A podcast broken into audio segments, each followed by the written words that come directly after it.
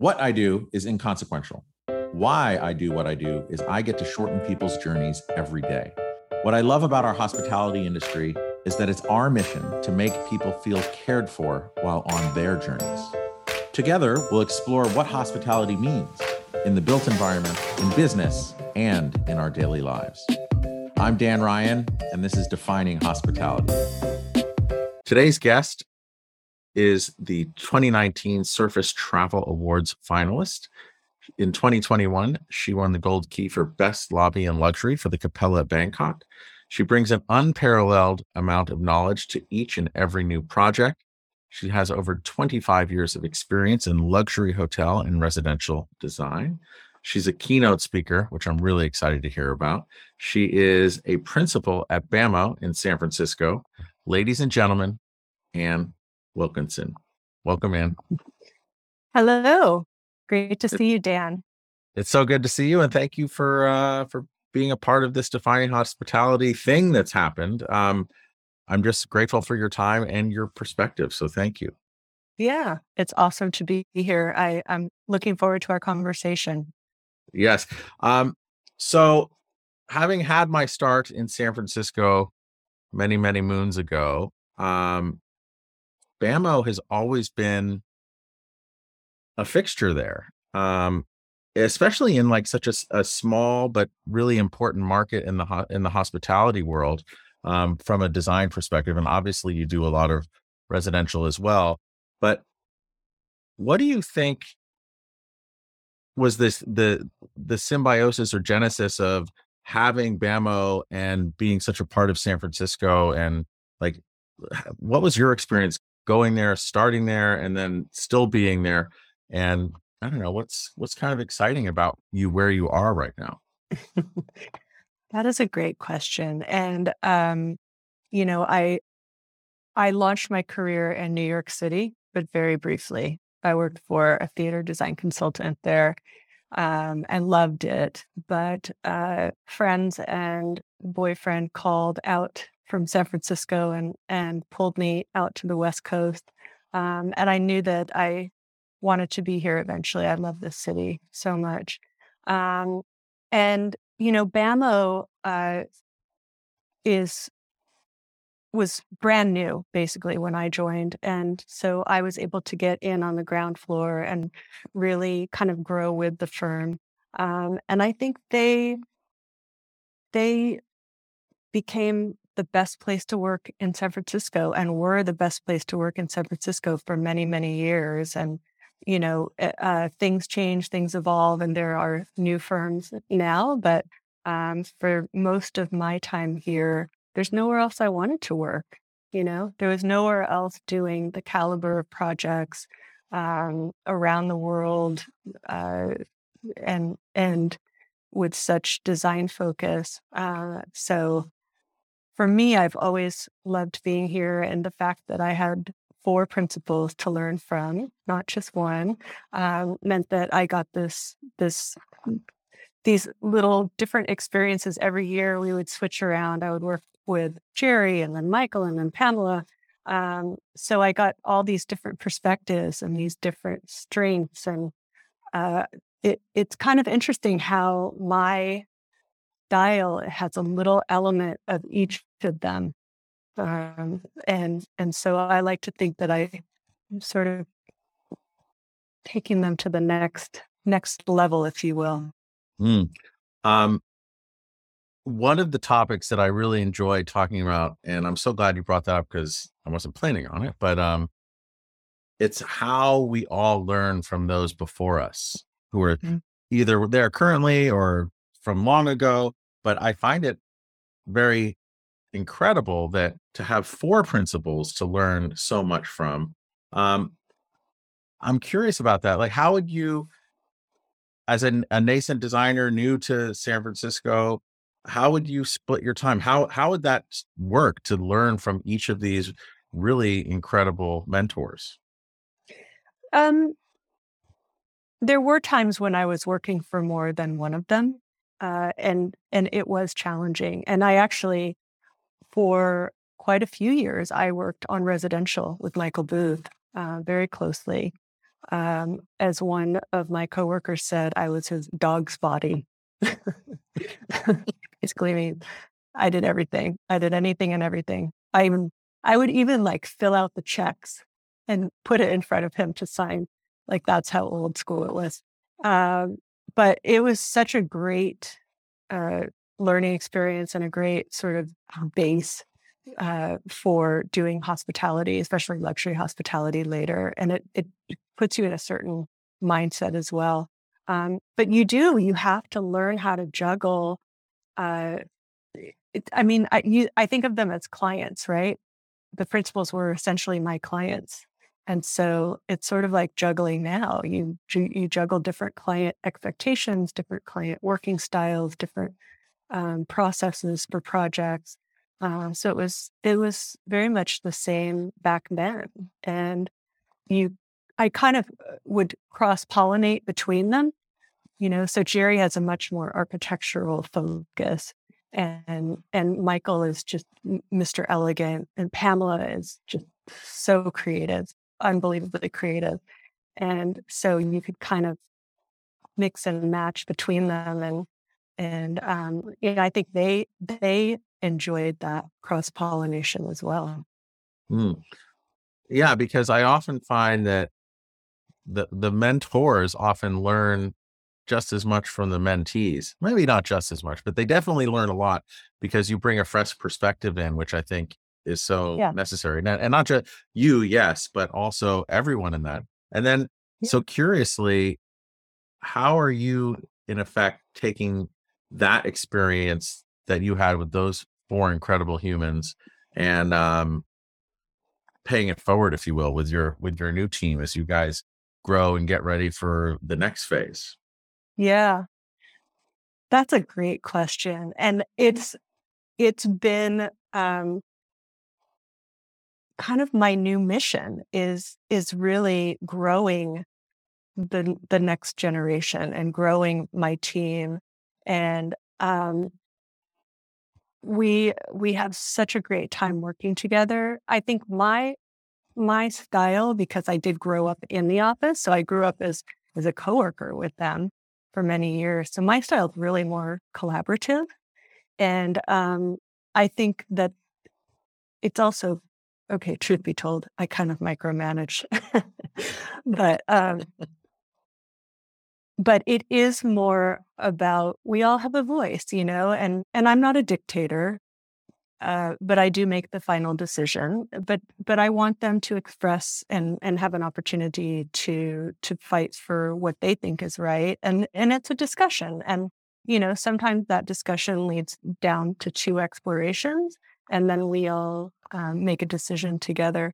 Um, but I think keeping them inspired, keeping them, um, uh, giving them enough that they're they've bought into it. You know, they have some ownership in the process and in the product uh, is really important to me. And um, I think I've been really successful at that because my, you know, my my team kind of immediate team is just we're so tight knit and we're such a happy group working together. It's been been awesome.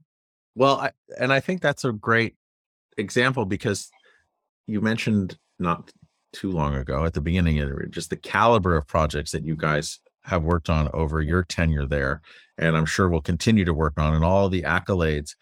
It's it's really incredible, and it's not just projects in San Francisco or California in the United States. Like you're talking incredibly um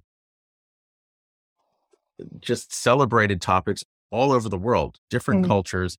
And it's and I think that's really a great way to kind of segue into the as far as how you make your team feel happy and everything else. Like how do you how do you translate that into those projects and hospitality at large? You mean how do we how do we make the clients happy? Yeah, or the people or the guests going to there. Like what ah there's a certain yeah. thread of, of hospitality that's or how you're making I heard you just say how you make others feel happy and this and that. Mm-hmm. Like how are you how do you take what you have on, in a small scale and apply right. it to all those other incredible projects around the world? Yeah, How do you define I mean, hospitality? How do you define hospitality? Um, well, I think at its core, hospitality is about caring, right? Um, it is taking care of people that come to stay with you, uh, showing them that um, you're going to take care of their needs, you're going to make them feel comfortable, you're going to make you're you're welcoming them, um, and then kind of building on that base. I think hospitality has this incredible opportunity to really lift people out of their everyday experience and um, you can create this immersive world that uh, brings people joy on multiple levels, whether that is a warm social interaction with the hotel staff or opportunity to connect with other guests or um, you know making sure that everything uh, functions well and and is intuitive the wayfinding is intuitive so you know you make people feel um, like they they're not stupid. They know where to go. They can figure it out on their own. Um, and then of course design. You have to have a, an incredibly compelling wonderful design um, a, a, fantastic food and beverage culinary experience. Um, so you have the social psychological uh, uh, physical sensory experiences. And then kind of topping that off are um, this idealistic sense where uh, you know people feel good about their choice. They feel good that they've selected something that uh, reflects their their style or their stature or their value set, uh, whether it's sustainable or it's a you know a premier brand or um, it just has some cool, fun, hip factor to it. Um, so at each level, at each stage, the more you kind of um, reinforce that positive feeling, it just sort of spirals up. And you put people in a frame of mind to experience life in a richer and more meaningful way. Mm. And when you think about it, you know, when you're in a good mood, you're optimistic, um, you are more sociable, you're more apt to strike up a conversation, um, you're just more open to new experiences and that that is where you create those memories in hospitality yeah and i think you said something at the beginning of that which is like i think with respect to wayfinding which made, which made me think um, it's intuitive right there's this right. intuitive feeling that you have but i find especially with wayfinding is if it's done so well it it's almost it's not noticed, right? It's like yeah. if you do it really, That's really well, cool. yeah. And then so in a mm-hmm. way, it's like you you miss out on kind of sh- uh, other people really recognizing that and, and improving it because you're just kind of going with the flow. Typically, I find that people only really notice wayfinding when it's not right or wrong, and uh, and then there's frustration comes up, and then um, but I also really like how okay, so you have that kind of intuitive nature, but then there's the intentional nature of what you're trying to design and what you're trying to what the end goal or the thesis is of what you're trying to do. So yeah. how do you find balance between those with your team and on the on the projects that you're on? So how do you find balance between just being completely natural and intuitive, but also totally intentional? Mm-hmm. I think uh, I have to say, at the luxury level, it is it's hard because you have to check so many boxes for luxury. Where on lifestyle hotel projects, you don't have to have quite so many bells and whistles, um, and you can do things that are maybe a little more out of the box. Um, but what we have done on my projects more recently is uh, we we actually spend more time in concept, and we have a, a like super strong concept that is that simple, that is um, well defined, uh, that has a lot of um, direction as to what's our approach to lighting, what's our approach to materials, what's our approach to details, Um, what kind of uh, formality level are we trying to hit? Um, and and it just becomes this roadmap for the project that it makes it so much easier for the team to kind of fall in line and, and know where they're going. And Mm. um, so it sort of streamlines the process. Um, but at the same time, you know, you don't want every space to be the same. So you have to kind of give different elements to each space um, Mm. that make it unique. So so it's it's not just a flat one dimensional experience, um, but there is kind of a thread that that carries through a common thread that ties the project together. Okay, on the luxury side and this idea of checking a lot of boxes, I'm always very intrigued by that because sometimes the boxes you have to check to be considered luxury Mm. are very nonsensical. Like you need Yeah. so many drawers in a, in there in in a room, or you need I don't even know what they are, but there's to get that five diamond or whatever it is. There's there's these very prescriptive um needs that Yeah. you that you must have. Yeah. But Like oftentimes I find. Like who Yes. who uses crown molding anymore? right. Right. So and and I feel like in a way luxury for whatever it means and you can have as many boxes as you want to check. It it really comes down to I I was talking to someone I said I was like it's like how the Supreme Court ruled on pornography. It's like you know it when you see it. So so I'm just like I, I understand with luxury, you know it when you see it or feel it, but also like Yeah. what are, aside from crown molding, what are some of the the boxes that you need to check but might not be worthwhile? No, every, I guess everything's worthwhile, but what what what boxes frustrate you that you have to check when you're when you're really working your roadmap? Right, right. Um, I mean, there there are certain dimensions you have to hit for showers, say, you know, where where maybe um the shower experience would be just as nice if you made it slightly, I don't know, longer or what have you. Um, or you have to have uh, there was always a requirement you have to have the makeup mirror mounted to the wall. I mean, come on. Those things always get broken. They always look like crap in the end.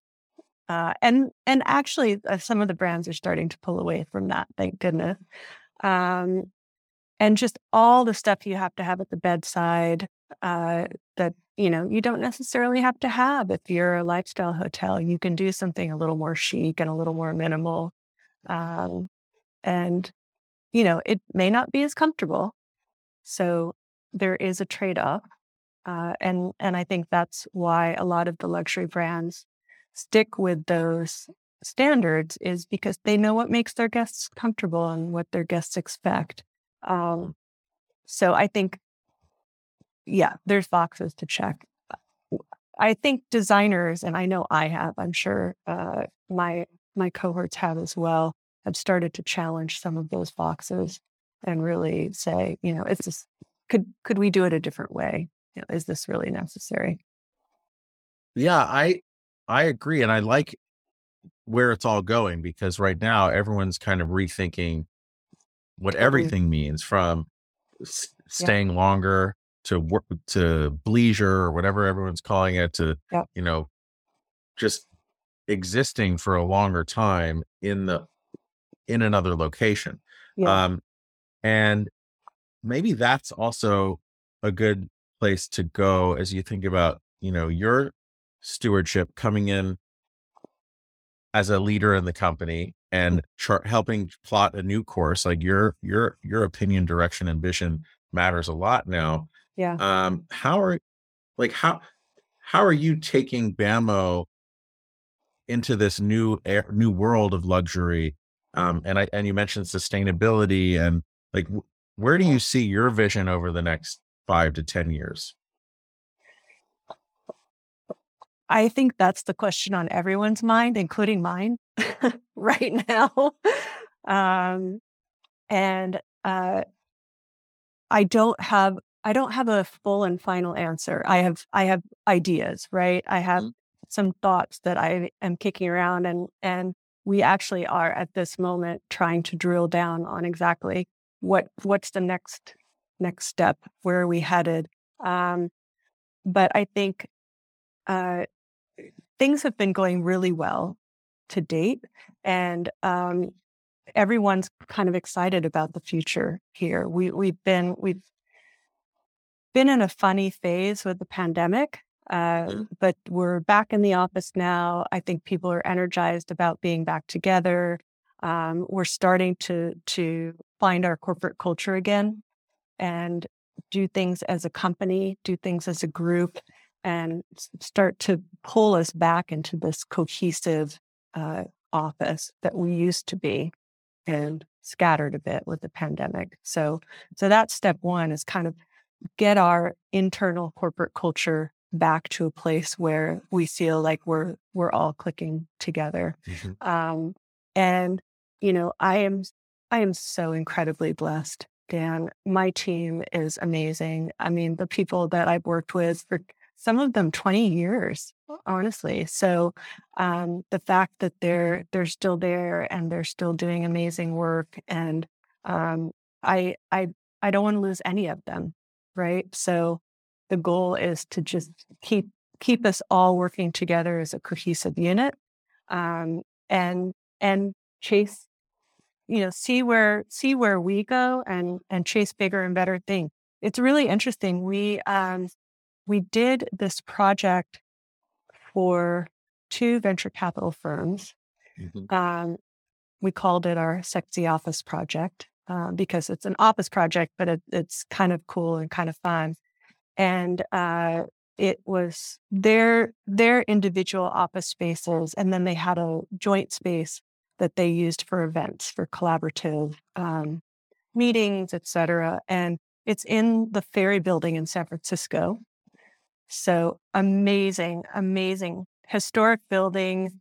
Um, used to be the biggest port in the world other than London, because before the bridge was built, everything came in by boat. So the ferry building, you know, was where everyone shuttled through. So just an incredible history to that building and beautiful views of the bay um, and the Bay Bridge right there.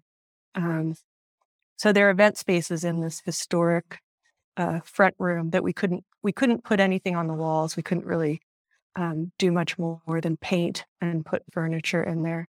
Um, but it was it was so fun, and the both offices loved what we did.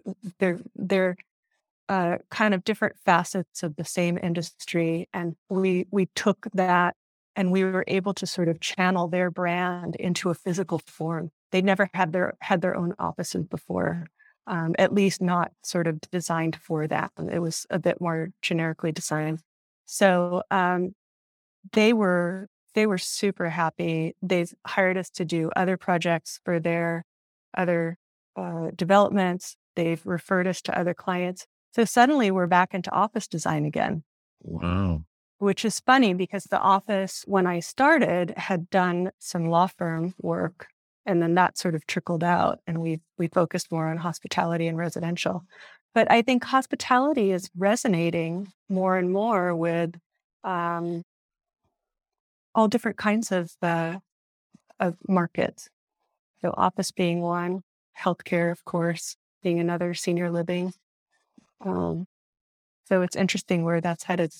I love that you're saying that too, because in a, so many of these conversations that we've been having, um, when I say it's the collective we, just guests on the on the podcast, um, in especially in these larger, I wouldn't consider uh, BAMO a like a massive interdisciplinary firm. Like you guys are a really awesome firm, right? But it's like I I would say it's like much more boutique. And whenever I walk in there, I just feel warmth and it's beautifully lit and and small, but it's not like one of these, you know, 50 floors in an office building kind of yeah. huge architectural firm that gets into hospitals and this and this and this and every from aviation to hospitals to you name it. But what's interesting is in many of the conversations that I'm having that I've been having with them, they're bringing the hospitality folks into the kickoff meetings of all these other meetings.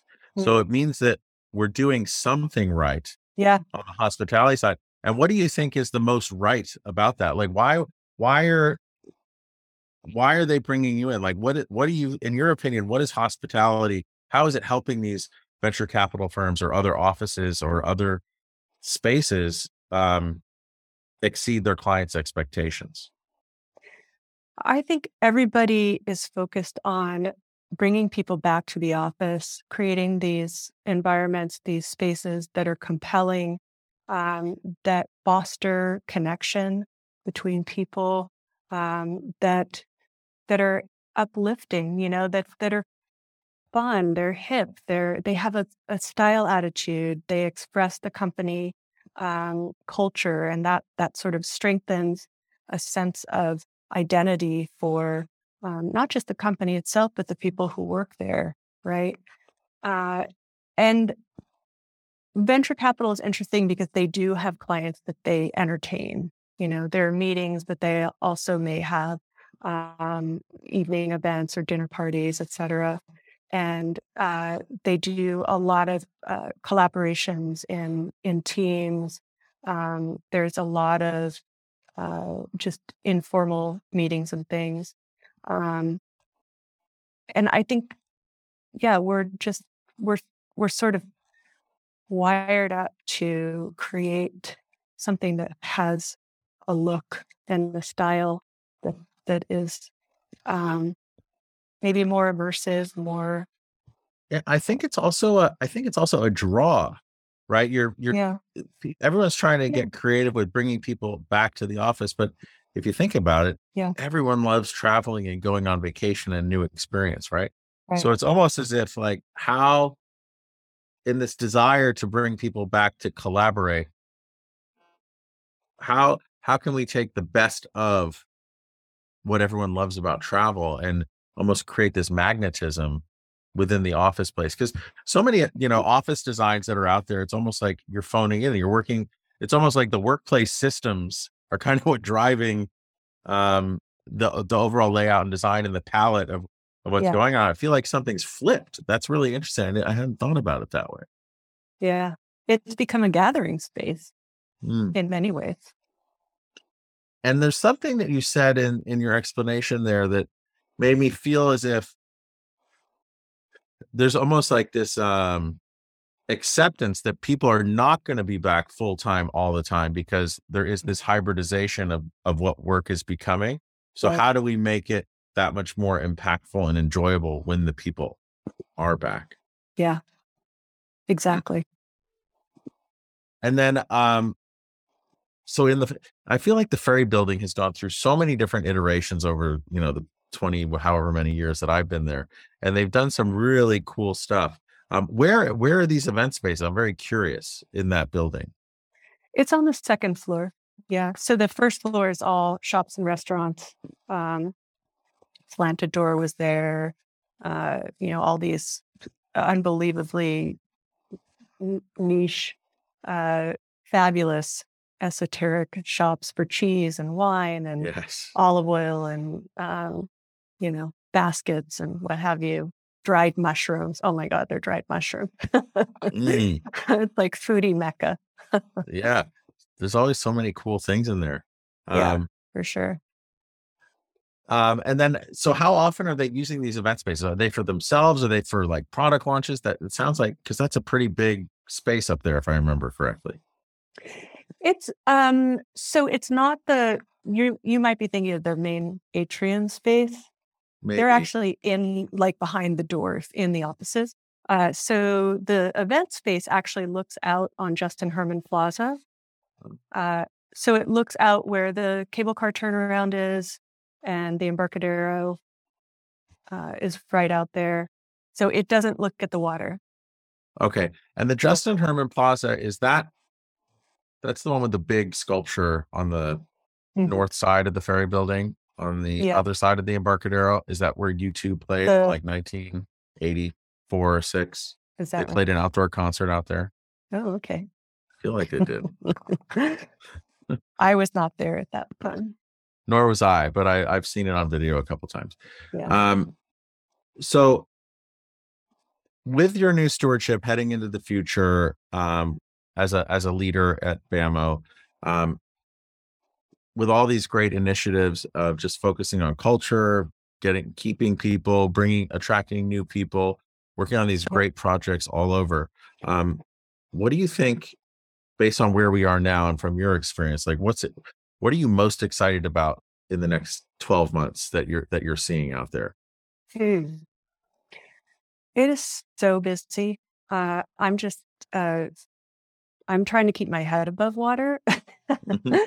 um, and and part of that is uh, that I'm I'm doing what I've always done, and then then there is the whole like learning the ropes of running a firm and and plotting out the future of it. Um, so it, it's kind of playing the balance of of finding time to do all of that. Um, but I'm I don't know. I'm excited that we we're we're starting to approach projects a little bit differently. Uh, one of the things that I launched in the pandemic was um, an initiative I called BAMO Green, Oh yeah. for lack of a better word, not that creative, um, where you know I I had a bit of an identity crisis in 2020 because I wasn't traveling. I was sitting at home in my bedroom working. um, which just it's a lovely bedroom. It's a nice big room. It was a nice setup, but it's just like, who am I? You know, I don't talk to people in person anymore. Um, it was really, really challenging. And I kind of uh, stepped back and thought about what where's the world headed? Where are we? What's important? Um, what can I do to make a difference? And one of the thoughts that just popped into my head was, why are we not doing any any kind of resilient or sustainable design in our office? We've done some. We actually did a house that is uh, LEED platinum, um, Wow. The greenest house in America. It's uh, called Tamala, uh, T A H M A H L A H. And incredible project, incredibly inspiring client. Where work. is that? It's in it's in the Bay Area. Okay. Um, I think it's in the South Bay. Uh, and has gotten a lot of press. Um, Mhm. funny enough, like a year after it opened, not right when it opened. Um, but yeah, so, so I thought, why why can we not push that more? And so I started doing some research into it, and I have a LEED uh, uh, certification, but I've never done a LEED project, um, and I've always had that as a, an aspiration. Um, and so I started coordinating with a couple of my senior people who are also interested in it, and um, we we put together uh, just like a a guide for our whole office of things to think about as you're, you know, um, trying to uh, look at ways to be more sustainable um, uh, that don't cost more money. You know, they actually cost less money uh, Mhm. up front um, and certainly less in the long run. Um, and I, I think it's it's just something that we all need to get on our radar. And I'd love to see that, not just for BAMO, but everyone.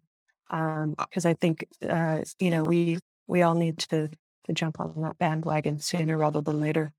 I agree. And I gotta say on the on the LEED side of things, I really love how it the launch of that in 2000 or when it, I don't know, when it first became super popular and part of the zeitgeist, like 2000, mid 2000s, 2005, 6, 7, 8, somewhere in there. Mhm. Um, I got a LEED. Uh, I became a LEED accredited professional Uh-huh. and it helped change our supply chains and like find other materials that you're right. It wasn't Yeah. more of a, of an expense. Those products were there. Yeah. And then like with the leadership of, of countries, states like California, like you, they said, okay, you can't have added urea formaldehyde in any panel. And then soon you just couldn't even get the old kind of panels. They were just were not available Yeah. anymore. But one of the things I was really disheartened by is LEED tends to focus mostly on the core and shell and then Mhm. ongoing Okay. operations, but not so much the FF&E, all the stuff that Yeah. like we all interact and I, I, mean, I don't mean we as in the professionals but like the guests the people walking through it the people workers all the things that everyone's really touching and feeling and interacting with yeah it doesn't really apply to that and there's been a couple of new really cool new initiatives like mindclick is one that comes to mind yep. and and others where it's like they're recognizing that if a building lasts for 100 years Yep. The FF&E that goes in and out of it probably has more of a profound impact on um, the environment than yeah. the building of the building. So why aren't we measuring that stuff? And I think through the efforts of like you and and um, MindClick and then a whole, you know other ones, there's there's a lot of really earnest work going into that to like how do we measure it, and then how can okay. we affect change? So what what are you yeah. seeing in that world? Yeah, so um, we actually worked on a, a project in Costa Rica that's in development now. And um, one of the eye opening things we found out is that Costa Rica doesn't allow you to throw away furniture or get rid of furniture when you want to remodel. Um, so, as a, a hotel property, um, you have to find a way to recycle or repurpose it or you can have it stored, but you have to pay for it to be stored, but mm. you can't just throw it away. Um, so it puts a whole different emphasis on how you design that furniture. Um, and it reminds me of something that I came across as I was doing some research for my keynote, which is this notion of emotionally durable design. And it's this idea that you um, you have these products, these things that you keep uh, forever because you love them because they they they look good, they feel good. Um, you have an emotional connection to them because you you just like them, right? Uh, so it goes to that sort of um, intuitive functionality. Um, you know what what makes people fall in love with objects or pieces of furniture, what have you. Um, so, to the extent that we can design that in, I think so much the better for our clients, so much the better for uh, the world. Maybe not for furniture manufacturers, but I think that you know you would you would adapt, right? And you would start doing things that maybe cost more upfront um, because they're going to last because they have to last. Well, I would also I would say on the fur- one of the things I love about providing furniture to hotels is yeah. More often than not, that stuff's not getting thrown away. Yeah. And you go through these conversations now, like with owners, it's oftentimes when they liquidate rooms, they will go to um, a liquidation center or they'll get repurposed right. or resold. Yeah. Um, sometimes they sometimes they just go to the landfill but it's yeah. not a lot of extra effort to have it go to a Habitat for Humanity or sell it to someone else who's renovating. So it, yeah. Eh, you know, while the warrant, you're way past whatever usable warranty, more often than not, these contract quality items are really yeah designed to last. They are and. And I think a lot of ownership groups, as they're negotiating their um, FF&E install and liquidation, just need to really be mindful of how they word those contracts because just how they how they um, award the liquidation portion and create accountability around it can have profound effects. Yeah, yeah, for sure. You know, it's interesting. We we did a project in Uruguay, the Carmelo Resort, mm. and um, it was unbranded when we did the initial design, and then it opened as a Four Seasons, uh, and then it became a Park Hyatt or part of the Hyatt Unbound collection, I think. Um, and then it's been closed for a couple years. And um, I just checked the website again because I was curious uh, if it was going to re- be rebranded, and it looks like they're opening without a, a flag. Um, but it's the same designs. That thing opened in 99 or 2000. It is the same furniture, it is the same design, and it still looks awesome. Yeah. So, um, yeah, I just, I forget when it was that I I noticed. I'm like, oh my gosh, that's the same headboard, that's the same chair, that's the same lobby sofa. You know, uh, I wonder how long they're going to keep that.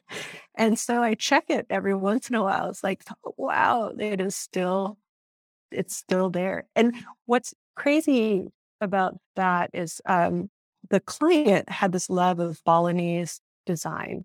Mm-hmm. And so in Uruguay, he's from the Middle East, that he wanted the project to have this Balinese quality to it or Balinese art. And so the, the project has this Uruguayan element um, that's kind of the base. And then it has all these Balinese dolls and, and, you know, carved uh, art pieces, etc., um, that, that strangely work in that setting. And, and so it's this really unique, funky, funky vibe um, that you can't really peg a time to, right? It's not going to date because there's no, there's nothing trendy about it. Um, so it's just, I don't know. I find that project kind of fascinating. So I'm your keynote was it called? It was called emotionally durable design, or it is called. It was called the intersection of uh, design and wellness. I think. Okay, so uh, now I'm curious about that. How did you decide you wanted to do a keynote, or did someone ask you? How did you work on it? Like, how did that yeah. whole thing come to be? That's all. That's incredible.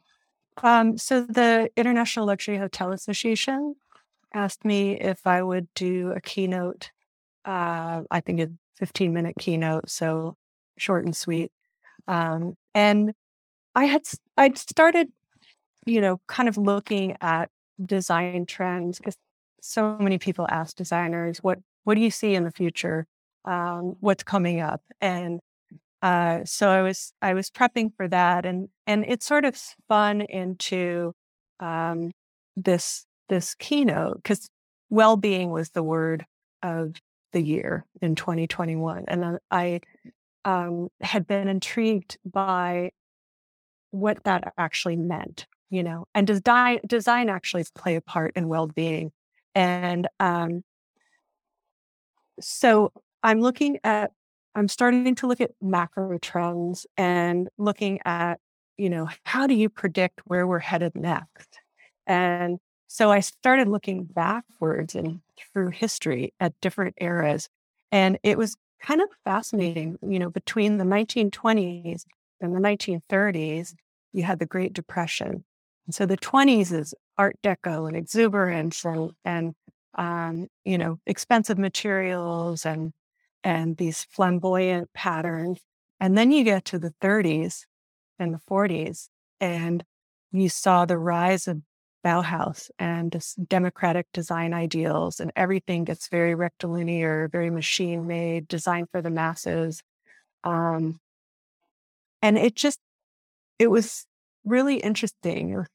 Like, okay, well, what what else what other eras are there? And then you start looking at the 60s with the twa terminal and that wild crazy design and the 70s with um, you know john portman's atriums and and you start to say oh yeah that's when they started taking some serious drugs.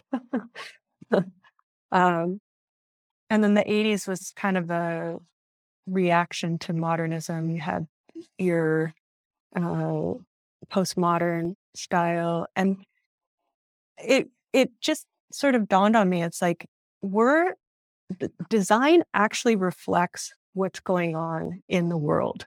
It reflects our kind of social conscious, if you will, in many ways.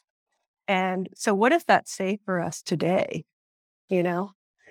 And wellness is such a big thing. And so what what is it that is going to make people happy. And we're looking for joy. Honestly, I think so many people, I've heard that word so many more times since the pandemic is I'm just, I just want some joy in my life, or I want mm-hmm. hotels to be more joyful. Um, and there's a website that I came across called The Aesthetics of Joy. Mm-hmm. And the, the title caught my eye because um, I was intrigued by this idea that there's certain an aesthetic style or aesthetic quality that bring people joy. Um, and this this author uh, has a blog and, and she writes about all things related to joy and um, mental health, but she does dip into what physical characteristics bring us joy.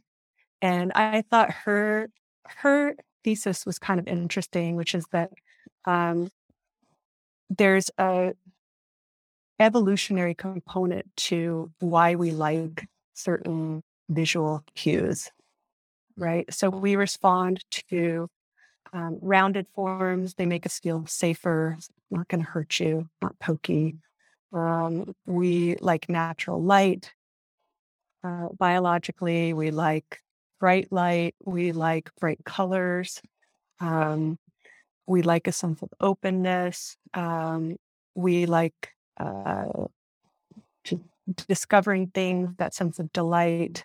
Um, we like the human form. We like anthropomorphic things. Um, and we like texture. Uh, we actually like texture when we're kind of sad or not feeling well. It, it has that tactility and that sense of comfort. Um, and then we love the look of abundance. You know, like you have a, a, big plate tray full of cupcakes. You know, there's nothing more joyful than seeing like 40 cupcakes. Um, so it was it was just fascinating to me uh, that there there is this connection between aesthetics and and our our sense of of happiness and it kind of goes back to that uh, original um, how do you define hospitality and and finding things that make people happy that kind of add to that upward spiral um, of of giving people a more positive feeling I love the idea of an upward spiral instead of like a, a downward spiral. No, it's great because it's real. It's it's you know that whole idea that we were talking about with with offices or just that hospitality lens. It's yeah. There's an opportunity to uplift those walking through every single space. Yep. And I'm always just uh, for all the conversations that I have with designers, I'm just always um I don't know, just awestruck that you guys can have that idea of whatever whatever it may be that's contextualized by where and when you're doing it but also just the execution and and then you hear the reviews or just you're just a fly on the wall where you're hearing people talk and you know they're just they're lighting up or when they recount a memory of how they felt you know at that hotel in bangkok that you did you know it's uh it's it must it must be very rewarding it is. It it absolutely is. Um, I will tell you, I did my most recent project that I did over the summer in the course of a couple months was a the creation of a teachers lounge at my kids' high school, and it is a big high school. Uh, it's never had a teachers lounge. There's something like 200 teachers, and um, the PTA was working on a, a student center, and there was this space that was occupied by a couple of eh, uh, the gym, gym te- one of the gym teachers and one of the like counselor people. Um, and they were just rattling around in this big space and and they thought what if this was a teachers lounge you know they they have such trouble with teachers leaving mm. um, and and high turnover especially since the pandemic. Uh, so they kind of thought, you know, wouldn't it be great for the teachers to have a space where they can create the sense of community? And um, so my husband was working on the student center. He kind of pulled me in. He's like, You're taking the teacher's lounge because that's all furniture, that's all you. And uh, so I worked with a couple other uh, parents and um, we got some vinyl flooring on the cheap. We uh, got some furniture donated. We found stuff secondhand. I did a, a big IKEA like scouting trip. And um, I think we, I really wanted to redo the kitchen, but that didn't happen. Um, but I think we spent, I don't know, $10,000 at that. And we had a teacher's lounge, and the teachers were thrilled. Oh my gosh, they were so excited. Um, well, I I think that's also an interesting story because so often when you think of design or or transforming a space, it's you know you're prohibited by cost, but really if you put in a little effort and tie it all together, and again you have that skill, um, yeah, it a little bit goes an incredibly long way, and then you can have that you know that upward moving spiral that just yeah. makes everyone feel better because i i think back to the the teachers lounges when i was a kid they were just these dark rooms where like ever like smoke was billowing out and they're just probably talking crap about all the students that they have to deal with every day. Well you but, needed bamo to design your teachers lounge. Exactly. Yes. Totally. So then what was the what was the outcome for the teachers? Like when you hear them when you're the fly on the wall there and you're you're hearing the the before and after or i guess there was no before because it just didn't even exist what yeah. what is the comments that you're hearing? So um you know we sent a questionnaire beforehand to see what they wanted and and would they use it and what would they use it for. Um so uh it had a, a seating area so they could have some kind of social interaction time. There were um, a, three tables for lunch uh, and a couple smaller tables scattered around for lunch or for working. Uh, and then we did this taller uh, countertop table by the kitchen because there wasn't an island. So that sort of separated the kitchen area and created a space if they had committee meetings or what have you, they could put food out there, et cetera, et cetera. So I'm applying my hospitality expertise to this teachers lounge space um, and they they said, "We feel loved. We feel like people care about us." So it was amazing. Yeah. That's freaking amazing. That's that must have been the best feedback you've gotten, or yeah. maybe not the best, but, but definitely the most rewarding feedback you've gotten on almost any project. For sure, for sure, for sure. I mean, you don't when you're designing a hotel, you're not designing for a very small group of people, right? Mm-hmm. This this was very personal, and I think you know it wasn't just me; all the parents um, put together a, a just incredibly welcoming environment, and we stocked the kitchen with beverages, with um, you know coffee, cheese, some snacks, etc. And uh, you know, I think the teachers were blown away Wow. They didn't expect it. See, that's that unexpected surprise is Yeah. wonderful for the, both the the deliverer of hospitality and the receiver of. Yeah. Exactly. Mm. Yeah. So uh student center next year. Um that's a bigger project. Uh and you know, we've done another pro bono project. Bamo did the Ronald McDonald House down um in Stanford oh, or Lucile Packard Children's Hospital, and that was super rewarding as well. Is that in Palo Alto or Menlo Park yep. there? It's in Palo Alto. Okay. Palo Alto. Yeah, those are always amazing. Wow. Yeah. So we did their their lobby, their kind of great room area, and a kids kids playroom off of that. And again, you know, it's it's so rewarding to be able to use um, the skill of knowing what makes people feel comfortable uh, to create an environment where you know it may be populated by people who make 200,000 a year or people make 20,000 a year you know and so you don't want something that is so fancy or so um, over the top uh, that it, it makes people feel like they shouldn't be there they don't belong Mm. Um, but you you want something that's comfortable that they they feel like they can hang out in there. Well, plus it's hard enough to have a loved one be sick and and in a hospital forever, and then you start, and then you need to be there to just care for them and give them physical, emotional support, and then you're mm-hmm. stuck with pain. I don't even Time. like you could be there for months. You could be stuck.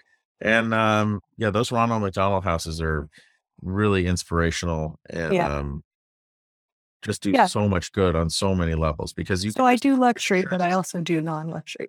I love, yeah, but I, I think again, it's about making everyone, you know, going back to when we first started talking, it's making them feel welcome and comfortable, and and again, that's the thread that you know you can pull it up into luxury, Yep. bring it down into anything else, but it, it the but it's the thought and the effort and the care that's tran that's transcends and transforms into the physical space. yeah, exactly.